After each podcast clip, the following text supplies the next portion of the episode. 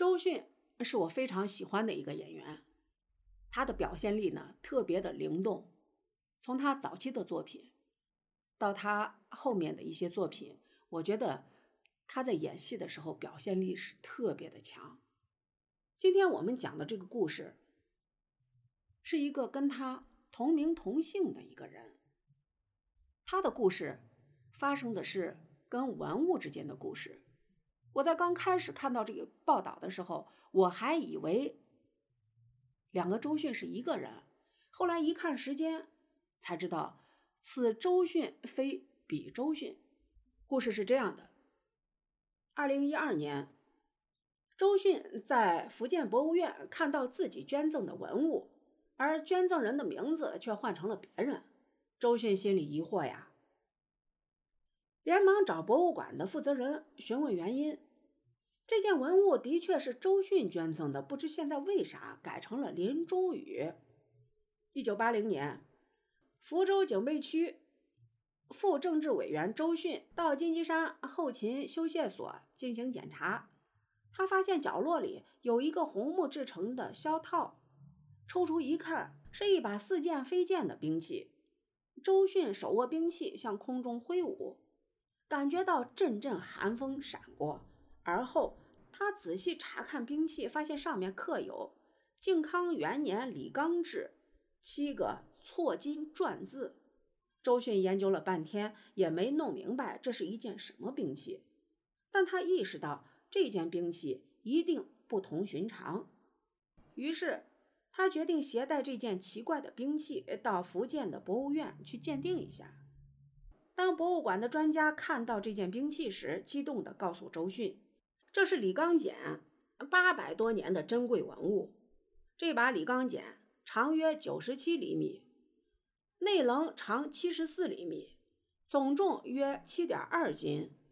柄首为刮锤形，剪把呈圆柱形，剪身四棱，根粗尖细，棱刀锋利。”剪鞘为红木，长七十六厘米，上刻装饰花纹，做工极为精湛。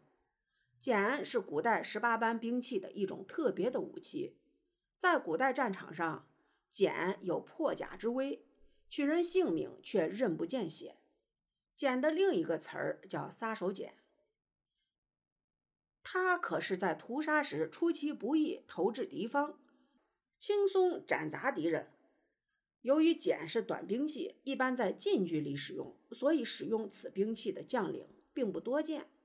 相传，南宋抗金名将金镐，南宋抗金名将牛皋所用的牛皋锏，名称四棱冰铁锏。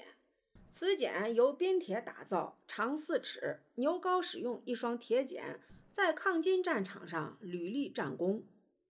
李纲用锏。即李刚简，这把简制作于北宋靖康元年，也就是一一二六年。简为铁制，为西式名文名将简。李纲一零八三年出生于无锡，祖籍福建邵武。宋徽宗政和二年，也就是一一一二年，李纲登进士第，府官至太常广清。后授兵部侍郎、尚书右丞。